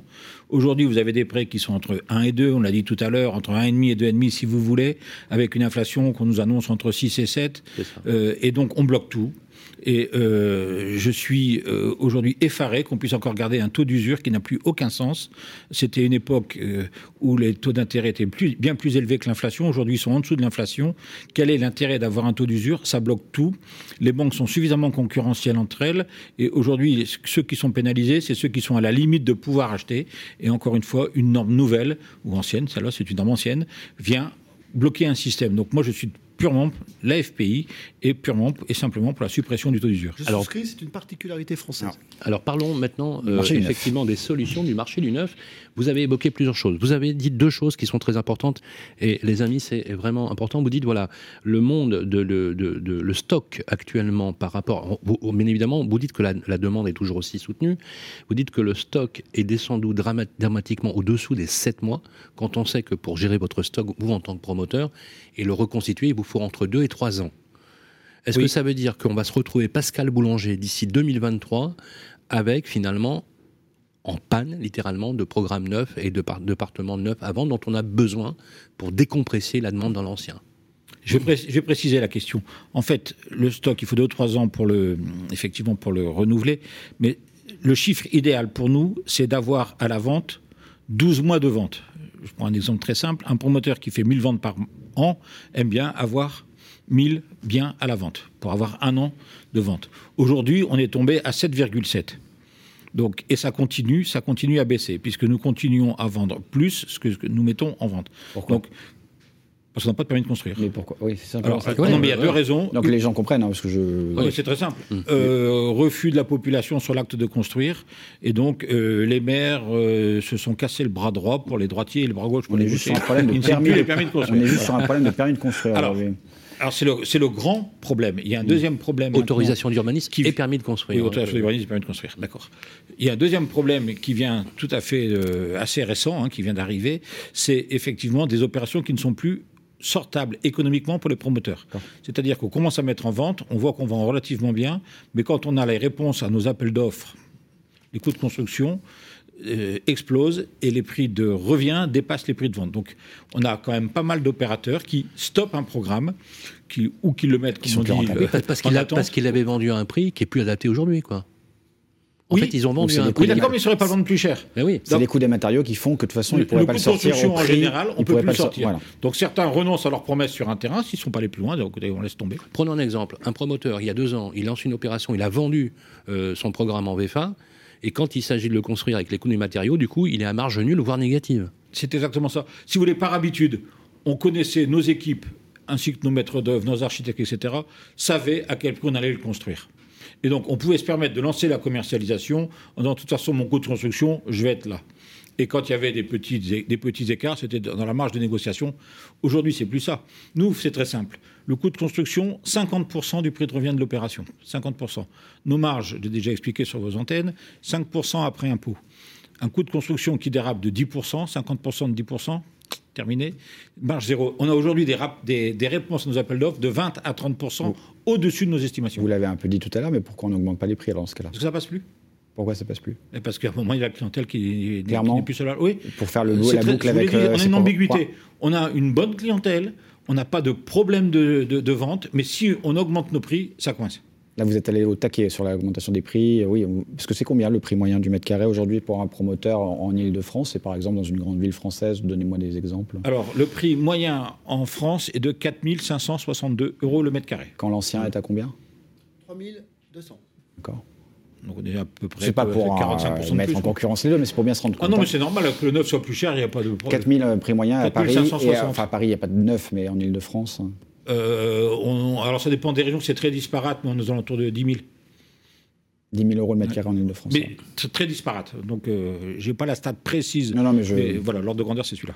Non, mais s'il faut retenir, il faut retenir, vous avez raison, pour retenir le, chiffre d'affaires, euh, le, prix moyen au mètre carré national, parce que euh, il n'y a pas d'opposition, effectivement, entre mhm. l'ancien et le neuf. D'ailleurs, l'ancien, quelque part, finalement, paye un peu le prix d'une insuffisance de construction du neuf, parce qu'il y a un rabat naturel de la clientèle sur l'ancien. Vous êtes d'accord, Jean-Marc Torolion? Ça devient de plus en plus difficile de se loger. c'est un prix de marché. Et eh oui. Nous, c'est un prix technique. Oui, mais au-delà, au-delà de tout ça, on parle de logement des Français. On parle de l'accès à la location, on parle de l'accès. Et on est d'accord que l'absence de suffisance de construction de logements neufs, Jean-Marc de Rolion, a une incidence directe sur l'immobilier ancien. On ah est bah, d'accord. De toute façon, on est bien d'accord que la production de logements neufs, elle participe quand même à l'offre globale. Ah, bien sûr. Et elle étalonne cette offre. Elle l'étalonne qualitativement et en termes de prix. Jean c'est pas fini. Et votre effet qui se coule, la RE 2020, je crois qu'elle n'est pas tout à fait en place. Alors, RE, RE 2020. Ça peut encore gonfler les prix Alors, et vous avez proposé d'ailleurs aussi, euh, profitez-en aussi pour en parler, des propositions que vous avez faites notamment à l'égard de la TVA immobilière. Alors en ce qui concerne la RE 2020, ça fait longtemps que nous l'a intégré dans nos. Donc ça c'est intégré. C'est intégré, mais ça. ça Il n'y a pas d'autres facteurs inflationnistes. Ça l'a été, mais déjà. Euh, on est déjà dans une inflation, ça ne va pas arriver. RE 2020, pour nos auditeurs, c'est la nouvelle norme euh, thermique. Hein. Environnementale. Environnementale réglementation on a, on a mis un E à la place du T. On a placé le thermique. Non, mais avant c'était euh, énergétique, maintenant c'est environnemental. Mais bon, et avant c'était RT, euh, c'est pas grave. Non, mais aujourd'hui ça contribue à l'inflation, mais c'est fait. De toute façon, tous les permis déposés depuis le 1er janvier sont assujettis à cette norme. Donc là, c'est malheureusement plus un sujet. Nous, on est assez favorable à, à toutes ces, ces, réglementations. Si et seulement si, elles ne vont pas trop vite, c'est ce que je disais tout à l'heure. Et si et seulement si, elles permettent aussi aux entreprises de temps de s'adapter. Vous attendez de quoi du ministre du Logement maintenant? C'est très compliqué votre question parce que le ministre du Logement, il est assez favorable, je l'espère, à la construction. Simplement, aujourd'hui, notre problème, n'est pas chez le ministre, il est chez les élus, les 35 000 maires, qui euh, sont un petit peu en grève de signature de permis de construire. Donc, euh, que, pouvons-nous faire? Que pouvons-nous faire? Euh, Il faut absolument réhabiliter l'acte de construire pour le logement, aussi bien pour le logement privé que pour le logement social. On a aujourd'hui, pour des raisons électoralistes, il y a deux ans, un rejet de la population sur l'acte de construire. Donc c'est complexe parce que depuis la loi du 2 mars 82, ce sont les maires qui signent les permis. Donc le ministre peut dire ce qu'il veut et il fera, je l'espère, ce qu'il faut. Je l'espère, je n'en suis pas sûr, mais je l'espère. Simplement, quand le maire vous dit, moi, désolé, j'ai pas de stylo, je signe pas, on est coincé. Alors justement, on va essayer d'accélérer un peu pour qu'on examine tous les points euh, que vous avez évalués. Vous avez dit une chose très intéressante parce que je vous ai posé la question sur pourquoi Pascal Boulanger, les maires, alors pas tous les maires, bien évidemment, euh, ne signent pas les, permis euh, de construire. Vous avez dit deux choses. Vous avez dit ils ne signent pas les permis, ils instruisent pas, ou ils instruisent mais ils signent pas, et surtout ils respectent pas le PLU. Et vous m'avez donné un chiffre qui est assez euh, sidérant 65% des PLU au niveau national. C'est-à-dire qu'en fait, pour être très concret, on pourrait construire un PLU, c'est la capacité à construire. Eh bien, ceux qui finalement précisent et font le PLU vous disent vous devez être au-dessus. Concrètement, un immeuble de trois étages, bah, il faudrait qu'il en ait que deux, par exemple. C'est exactement ça. Les PLU ne sont utilisés en France qu'à 65% de leur capacité. Et c'est quand même ceux qui les établissent qui nous demandent de ne pas les respecter. C'est quand même assez amusant. Oui, c'est même euh, assez, assez singulier. Je vous propose aussi, pour compléter l'analyse, et on en parlera avec euh, le président Torolion aussi, c'est qu'on est allé dans la rue pour interroger les Français. Voilà, on fait un micro-trottoir chaque mois dans, ce, dans cette émission. On est allé interroger les franciliens, les franciliennes. Oui, euh, ça concerne le neuf et l'ancien, ou l'ancien et le neuf, comme vous voulez. on a été à Paris, on est resté à Paris, place de la République. On leur a demandé à ces gens, parce qu'on ne savait pas s'ils achetaient ou s'ils étaient propriétaires, si vous aviez acheté, vous resteriez dans Paris ou vous iriez un peu plus loin en, région parisienne pour voir un petit peu. Vous allez voir, c'est très intéressant. Si vous achetiez, cela serait plutôt à Paris ou en région parisienne euh, Idéalement, j'achèterais dans Paris pour des raisons de proximité, pour des raisons euh, de transport, malgré ben, un prix du mètre carré assez, euh, assez exorbitant à l'heure actuelle, même si j'ai pu voir que dans certains arrondissements, il y avait des baisses partielles de quelques pourcents. Mais c'est vrai qu'au vu de mon âge et du métier que je fais, j'ai plus de préférence pour Paris intramuros. J'achèterai dans Paris pour la bonne raison que j'adore Paris. J'aime la vie parisienne et, voilà quoi. La, campagne c'est pour le week-end. Plutôt dans Paris, euh, parce que Paris ça a rarement baissé. Euh, et l'investissement est assez intéressant. Et le côté pratique de Paris, parce que c'est quand même central et on a accès à tout. Euh, j'achèterai dans Paris pour des raisons familiales parce que je souhaite être proche de mes petites filles. Voilà. Et puis aussi euh, pour des raisons professionnelles, pour ne pas compliquer euh, la vie de, mes patients, parce que je suis euh, psychiatre, psychanalyste. L'aspect financier est important, mais c'est un sacrifice, quoi. C'est pas, pas du tout, je veux dire, la vie à Paris est devenue très difficile. D'accord? L'immobilier est très cher. Et c'est une ville qui est devenue très très bruyante, très difficile à vivre, mais pour, pour moi en tout cas, c'est une, plutôt une contrainte. Je pense que si j'avais les moyens, j'achèterais euh, à Paris. Après, c'est évidemment une question de moyens. Et en banlieue, je pense que ça dépend où. Je pense qu'il y a des banlieues, euh, euh, si c'est bien connecté, si c'est si bien connecté à Paris, si on travaille à Paris, ça peut être intéressant. Je pense que voilà, il y a certaines banlieues qui doivent être plus plus cher que d'autres aussi, donc euh, ça dépend. Euh, la banlieue, c'est un peu vaste, il y a beaucoup de types de banlieues différents. Quoi.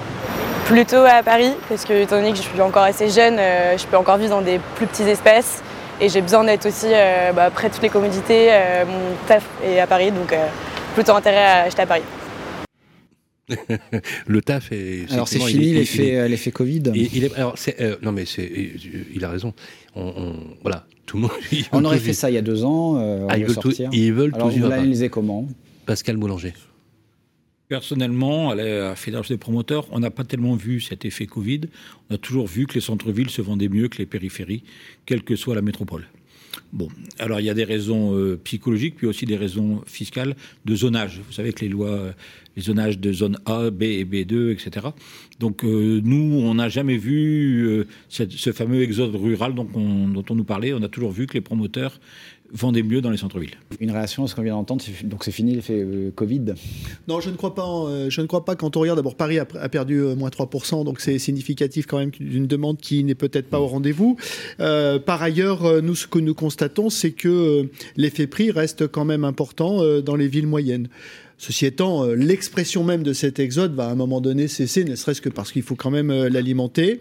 Mais je crois sincèrement que euh, on a une réorientation durable d'une certaine forme de la demande sur un calme apaisé, parce que vous avez vu que certains décrivaient Paris comme étant quand même un peu agressif, difficile à vivre. Et quand on a fait un sondage, notamment auprès des jeunes, sécurité, cadre de vie apaisé, ce qui ne veut pas dire campagne, mais euh, sans doute périphérie, reste quand même euh, des données euh, très fortes. Qu'est-ce que vous appelez une ville moyenne pour vous, Jean-Marc Torolion oh, Une ville moyenne, c'est une ville qui est entre 30 000 et 50 000 habitants. Et qui reste toujours aussi attractive selon vous? Et qui, en tout cas, moi, je, vous savez, moi, je regarde le marché. Le marché a voté. Oui, L'expression du marché a voté. Donc, ça reste attractif, oui. Et ne serait-ce que d'ailleurs, même en termes de prix encore. Hein. Merci, beaucoup, euh, Jean-Marc Torolion. C'est moi qui vous remercie. Euh, euh, voilà, merci de nous avoir fait partager toutes ces analyses. Je rappelle que sur le site de la FNIM, vous pouvez avoir tous les renseignements. Je rappelle que vous êtes le président de la Fédération nationale de l'immobilier. Hein, on remercie, il, il est parti puisqu'il avait un calendrier contraint, Pascal Boulanger, le président de la FPI, Fédération des promoteurs immobiliers, que vous retrouvez sur fpifrance.fr avec toutes les informations si vous voulez acquérir du neuf. Et je vous engage effectivement à le faire. En tout cas, la situation du logement elle est quand même globalement préoccupante. On va bien sûr avec beaucoup de vigilance suivre ce programme, puisque normalement, Guillaume, le mois prochain, on aura peut-être le ministre du Logement qui sera avec nous, Olivier Klein. On a beaucoup, beaucoup de questions à lui poser et on va certainement pas l'épargner dans le bon sens du terme. Bien sûr, merci Jean-Marc. Merci. Le grand rendez-vous de l'immobilier, le point juridique de l'ANIL, l'Agence nationale pour l'information sur le logement. Voilà, vous êtes toujours dans votre grand rendez-vous de l'immobilier avec cette saison qui s'annonce et c'est notre rendez-vous. On est heureux d'ailleurs de renouveler notre partenariat de contenu sur ce numéro avec nos amis de la et j'ai le plaisir d'accueillir sur son plateau, sur mon plateau, euh, Roselyne Conan. Bonjour Roselyne. Ah, bonjour alors, directrice générale de l'Agence nationale pour l'information sur le logement, c'est toujours avec nous pour cette saison. On est ravis euh, justement de euh, parler de ces sujets. Pour commencer cette saison, cette saison euh, Roselyne, je vous propose qu'on fasse le point avec vous sur notamment, et en cette rentrée, ça a beaucoup de sens, surtout pour les Français, puisqu'on parle pouvoir d'achat, dégradation du pouvoir d'achat, les nouvelles aides au logement en cette fin d'année. Oui, tout à fait. Euh, cet été, donc le 17 août, on a eu deux grandes lois qui ont été publiées et euh, qui, euh, comme on le disait, dans ce contexte effectivement de hausse des prix, sont là justement ben, pour sauvegarder le pouvoir d'achat des Français. Donc, on a deux textes. Donc, on a tout d'abord donc la loi qui porte mesures d'urgence sur la protection du pouvoir d'achat et la loi de finances rectificative pour 2022. Donc, l'objectif, c'est vraiment lutter donc contre la hausse généralisée des prix. Et concernant le logement, ce qui nous intéresse aujourd'hui, euh, il y a deux, grandes mesures, effectivement, euh, qu'on va pouvoir mettre en lumière. Ces mesures vont concerner euh, les aides au logement et l'indice de référence des loyers. Alors, j'entre dans le détail. Pour les aides au logement, c'est assez simple à résumer, c'est-à-dire que pour l'ensemble des aides, hein, qu'on soit sur l'aide personnalisée au logement, sur l'allocation logement social ou familial, les paramètres de calcul euh, qui permettent de définir le montant de l'aide ont été euh, modifiés et révisés. Enfin, ils ont été révisés, augmentés donc à hauteur de 3,5%. Ce qui veut dire que l'aide au logement qui sera distribuée donc depuis le 1er juillet, puisque c'est rétroactif. Là, c'est rétroactif. Euh, oui, donc les aides au logement donc, sont augmentées et euh, les CAF ont commencé depuis le 18 août euh, à verser donc ces, aides revalorisées. Et puis les régularisations vont continuer à se faire euh, au courant du mois de septembre. Donc revalorisé, hein, rappelez-nous le pourcentage. Donc les paramètres, c'est 3,5%. 3,5% d'augmentation. Bien évidemment, pour bénéficier de ces aides, Rosine, il faut avoir des conditions de ressources. Hein, on est d'accord. Alors, qui, on va, voilà, c'est-à-dire qu'on va rappeler un petit peu donc les bénéficiaires de ces aides, ce sont euh, les personnes qui sont euh, locataires à la fois du parc privé comme du parc social, mhm. euh, qui peuvent bénéficier donc d'une aide qui va leur permettre de payer une partie de leur loyer. Donc bien évidemment, en fonction de leurs ressources, la composition du ménage, un calcul avec différents paramètres, et c'est ces paramètres qui sont, qui sont modifié. Euh, et du coup, euh, on pourra euh, justement bénéficier de cette aide au logement. Donc moi, je pense aux étudiants, je pense aux familles qui sont justement à la fois dans le parc privé et dans le parc social, qui verront donc un petit coup de pouce et qui l'ont noté peut-être déjà sur... versement. C'est sûr qu'on on, nous dira, on nous dira certainement qu'avec une inflation à 8%, 3%, c'est pas énorme, mais c'est déjà ça par rapport au, taux normal de revalorisation. Alors, ce qu'il faut dire aussi, mm. c'est que euh, l'autre mesure à signaler, c'est que euh, on bloque aussi les loyers, c'est-à-dire qu'on bloque la révision, l'évolution des loyers, c'est-à-dire que l'indice de référence des loyers. Ça concerne tous les loyers? Ça va concerner tous les loyers. Alors, je vais, vous, le préciser donc dans le temps comment ça va s'organiser. Euh, l'indice de référence des loyers, il va être euh, bloqué, c'est-à-dire qu'il va être plafonné à 3,5%. C'est-à-dire qu'on a plus d'aide et on ne peut pas avoir une augmentation des loyers qui sera supérieure à 3,5%. On annonce sur les projections euh, un IRL hein, qui est calculé sur euh, les éléments de, prix à la consommation. On, annonce hein, euh, à l'avenir que si effectivement il n'y avait pas ce blocage, on sera à plus de 6% d'évolution. Donc là, le dernier trimestre, le deuxième trimestre, on était à un taux d'évolution de 3,6%. Et à partir du 1er octobre, donc le troisième trimestre, la révision des loyers sera bloquée, donc l'IRL, il est stabilisé à hauteur de 3,5%. Alors peut-être, rappelons ce que veut dire une révision du loyer. Déjà, il faut, être vigilant sur le contenu du bail, c'est-à-dire qu'il faut vérifier que dans le contrat de location, il y ait une clause de révision. Souvent, elle y est, mais si elle n'était pas présente dans le bail, on ne peut pas réviser le loyer il faut que le propriétaire formalise sa demande. C'est-à-dire s'il ne demande pas, en général, la révision, elle se fait à la date anniversaire du bail. Euh, au renouvellement du bail. Alors, le renouvellement du bail, c'est tous les trois ans.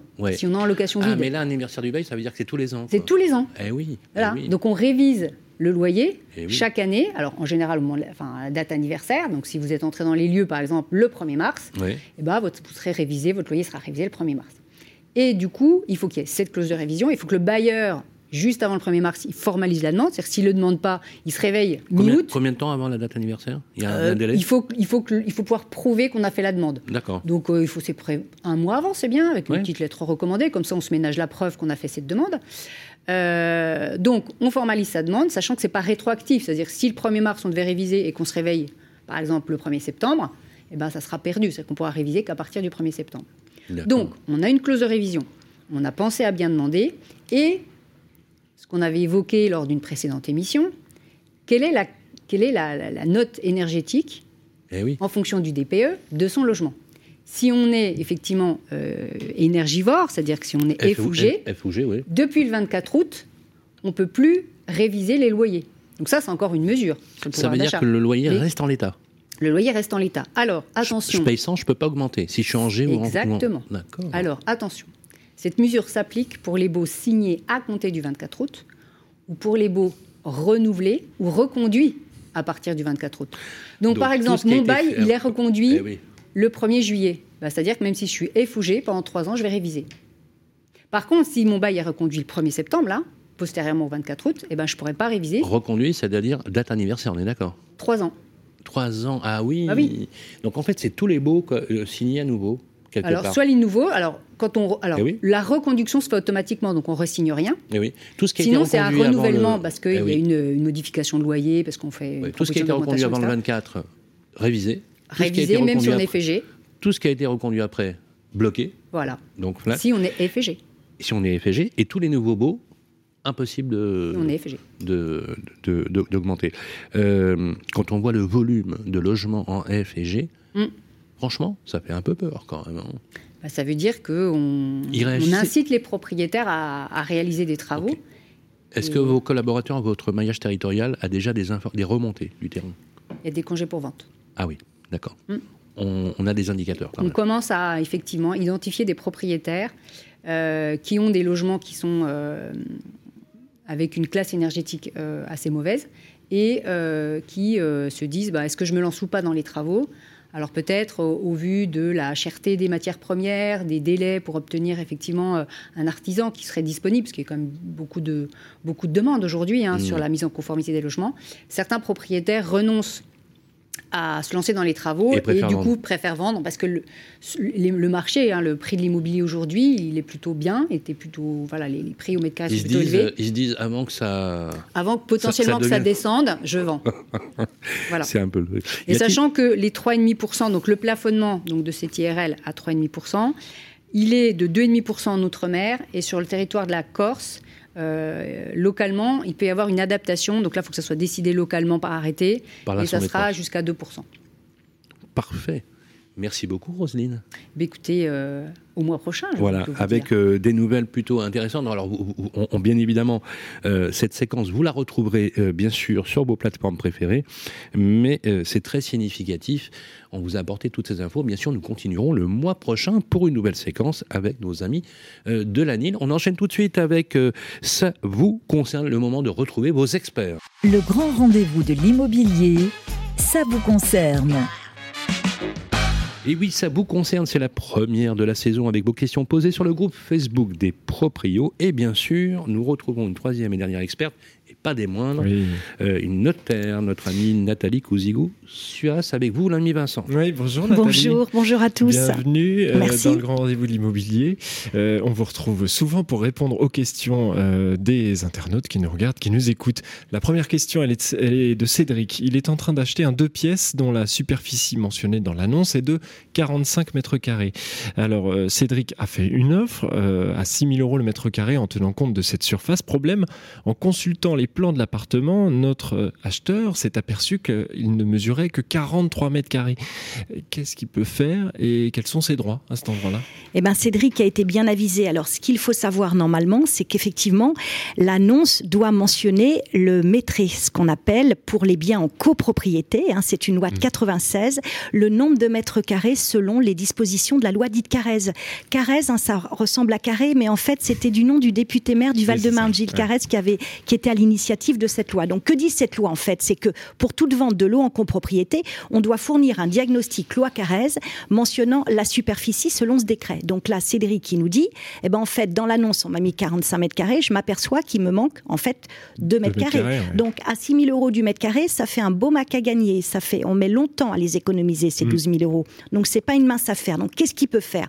Manifestement, là, notre Cédric, il n'a pas encore signé la promesse de vente.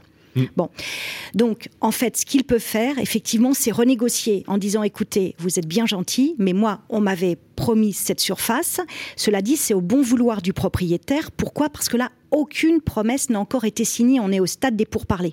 Néanmoins, il y a une obligation de loyauté. Normalement, le propriétaire aurait dû mettre à la disposition de Cédric ce que requerra le notaire, tous les diagnostics. Hein. Plomb, s'il y a lieu, termites, amiante, loi Carrez, DPE. Hein. Donc là, on n'est pas encore au stade ni de la promesse, ni de la vente. Pourquoi? Parce que si on avait été après la vente. Dans ce cas-là, la loi protège aussi l'acheteur. C'est ça. C'est, si jamais euh, on a un cas de, passage euh, à la signature, on a quand même des droits. Là, oui, sauf que que prévoit la loi?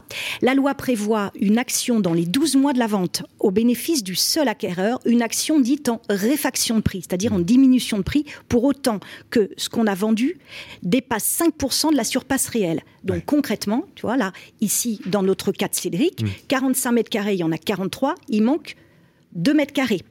On fait 5% par rapport à la surface indiquée, 5% de 45 mètres carrés, ça fait 2,25 mètres carrés. Mmh.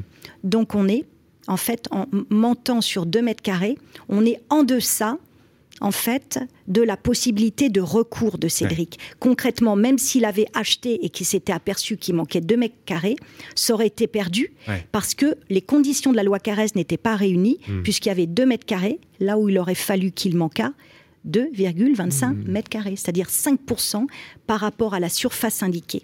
D'accord? Donc là, concrètement, il faut que Cédric y retrousse ses manches, son plus beau sourire et qu'il négocie pour obtenir une baisse de prix.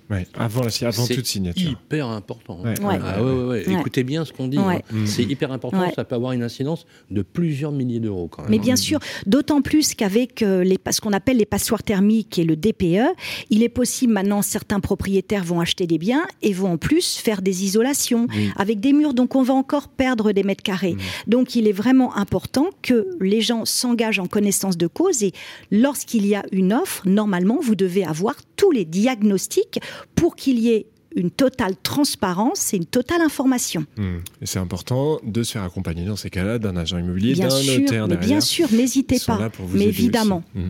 Une autre question pour vous, Nathalie Cousigou-Suas. Stéphanie vient d'acheter un appartement depuis 4 mois avec un locataire en place depuis 11 ans dans l'appartement. Elle vient malheureusement d'apprendre son décès. Que doit faire notre propriétaire? Est-ce qu'il y a une procédure spécifique à suivre dans ce cas-là? Et qui va payer le loyer du mois en cours? C'est ce qu'elle nous demande aussi. En cours et récupérer les. Mais évidemment, récupérer les lieux parce qu'effectivement, euh, notre auditrice, elle a sûrement un prêt qui est attaché à ce bien et donc si elle n'a pas de loyer, bah, ça va être très dur pour elle. Donc il est impératif que la situation soit réglée très vite. Donc si heureusement il y a des héritiers connus, ceux-ci vont on l'espère, saisir un notaire. Et effectivement, dans ce cas-là, il faudra demander aux héritiers quel est le nom du notaire. Hein, pour que le notaire puisse voir avec les héritiers, prenne les dispositions à libérer les lieux d'une part et à payer les loyers d'autre part. Autre solution qui est plus embêtante, notre auditrice ne trouve personne. Les héritiers ne se manifestent pas, hmm. on ne trouve personne. Dans ce cas-là, c'est ce qu'on appelle une succession vacante, c'est-à-dire pour laquelle personne ne se présente. Dans hmm. ce cas-là, le Code civil prévoit des dispositions aux articles 809 du Code civil, c'est-à-dire qu'il appartient à tout intéressé notamment notre auditrice, mais ça peut être aussi un syndic de copropriété pour lesquels les charges seraient pu payer après un décès, et, eh eh ben, de vite saisir, de faire une ordonnance sur requête. Alors, il faut hmm. un avocat auprès du tribunal judiciaire, ce qu'on appelait autrefois le tribunal de grande instance, auprès du tribunal judiciaire du lieu du dernier domicile du défunt. Concrètement, s'il habitait là, le monsieur, s'il habite à Paris, par exemple, c'est le tribunal judiciaire de, Paris. Mhm. Il faut faire une ordonnance sur requête auprès du président du tribunal judiciaire. Pourquoi? Pour demander la nomination d'un administrateur à succession qui vont être concrètement les domaines. Mhm. Mais attention, ça ne se fait pas automatiquement. Imaginez que vous ayez tous les héritiers qui ont renoncé.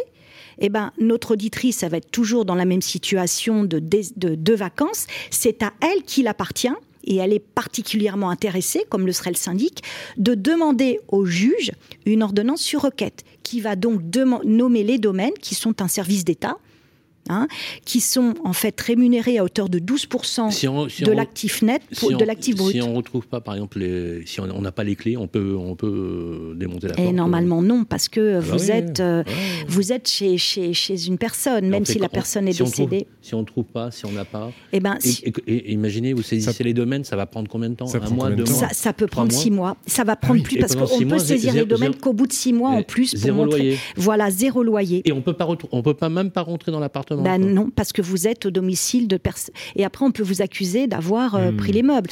Donc à ce moment-là, si vous rentrez, alors si vous rentrez, faites-vous assister euh, d'une personne comme d'un huissier qui ferait un état des lieux et qui a un état des meubles.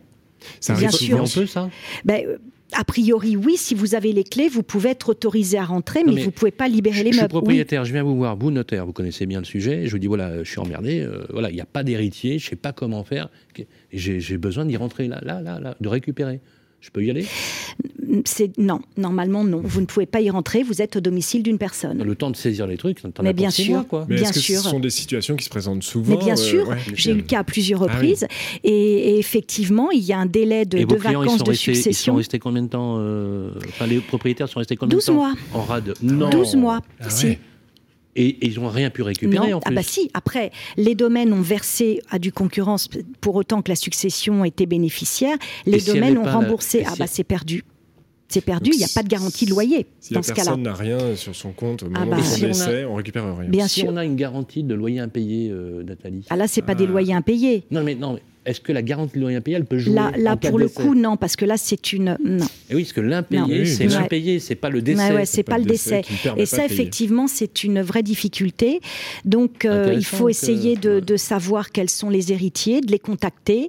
Et effectivement, si les héritiers ne se manifestent pas ou disent nous, ça nous intéresse pas, il faut vite. Et ce qui est, il faut prendre un avocat. Donc, ça va mmh. aussi coûter des frais, parce que c'est normal, l'avocat ne travaille pas gratuitement, pour déposer une requête auprès du président euh, du tribunal ordonnance sur requête à l'aide d'un avocat s'il n'y a pas Exactement, tout à fait. Excellent conseil. Exactement, et le faire vite et s'armer de patience, effectivement, parce que ça prend du temps. Eh Elle obtiendra gain de cause à la fin. Moi, je vous dis, mon, mon, mon, client, malheureusement, le temps que les domaines se mettent en... Parce que tout le monde travaille beaucoup, les domaines ont fait leur job, mais le temps de récupérer de l'actif, mon client n'a pas été payé avant 12 mois. Et effectivement, euh, il y a intérêt à négocier avec sa banque des délais de paiement. Quand il a pu être payé. Bien sûr. Merci beaucoup pour ces précieux Merci conseils. À vous. Nathalie Cousigoussias, votre étude à retrouver dans le 5e à Paris, boulevard Saint-Michel. Euh, et puis à bientôt, euh, Dans, le, dans le grand rendez-vous de l'immobilier. par exemple. Ce que je voulais ah. dire, c'est vous poser vos questions euh, ah. sur le groupe Facebook, le Club des Proprios, groupe géré par Capital. Voilà, il est bientôt l'heure de nous quitter et on enchaîne tout de suite sur la fin de ce programme 41e numéro du grand rendez-vous de l'immobilier. Le grand rendez-vous de l'immobilier, Guillaume Chazoulière, Sylvain Lévy-Valency. Et voilà, et voilà, le 40e, 41e euh, numéro, ça fait bizarre de commencer une cinquième saison avec mon ami Guillaume Chazoulière, rédacteur en chef désormais de Capital.fr.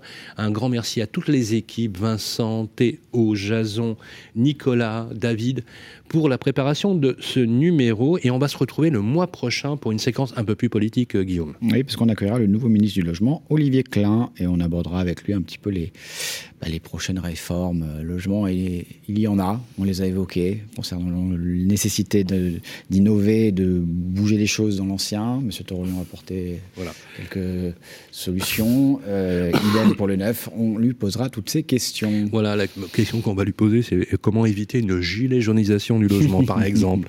Voilà, voilà, ça vous donne tout de suite le ton du prochain euh, rendez-vous. Olivier Klein, qui sera avec nous, donc le ministre du Logement, qui a enfin répondu à notre invitation, on est ravis, qui sera notre invité le mois prochain. Ce sera le 21 octobre à 18h05 diffusé sur Radio Imo et simultanément sur capital.fr. N'oubliez pas de poser vos questions sur le Club des Proprios. On vous répond chaque mois avec nos experts. Et d'ici là, n'oubliez pas, les podcasts sont disponibles sur toutes les plateformes d'écoute. On vous souhaite une très très belle soirée à toutes et à tous. Prenez soin de vous. Le grand rendez-vous de l'immobilier, en partenariat avec Orpi, 1350 agences immobilières partout, rien que pour vous. À retrouver sur les sites de Radio Imo et Capital.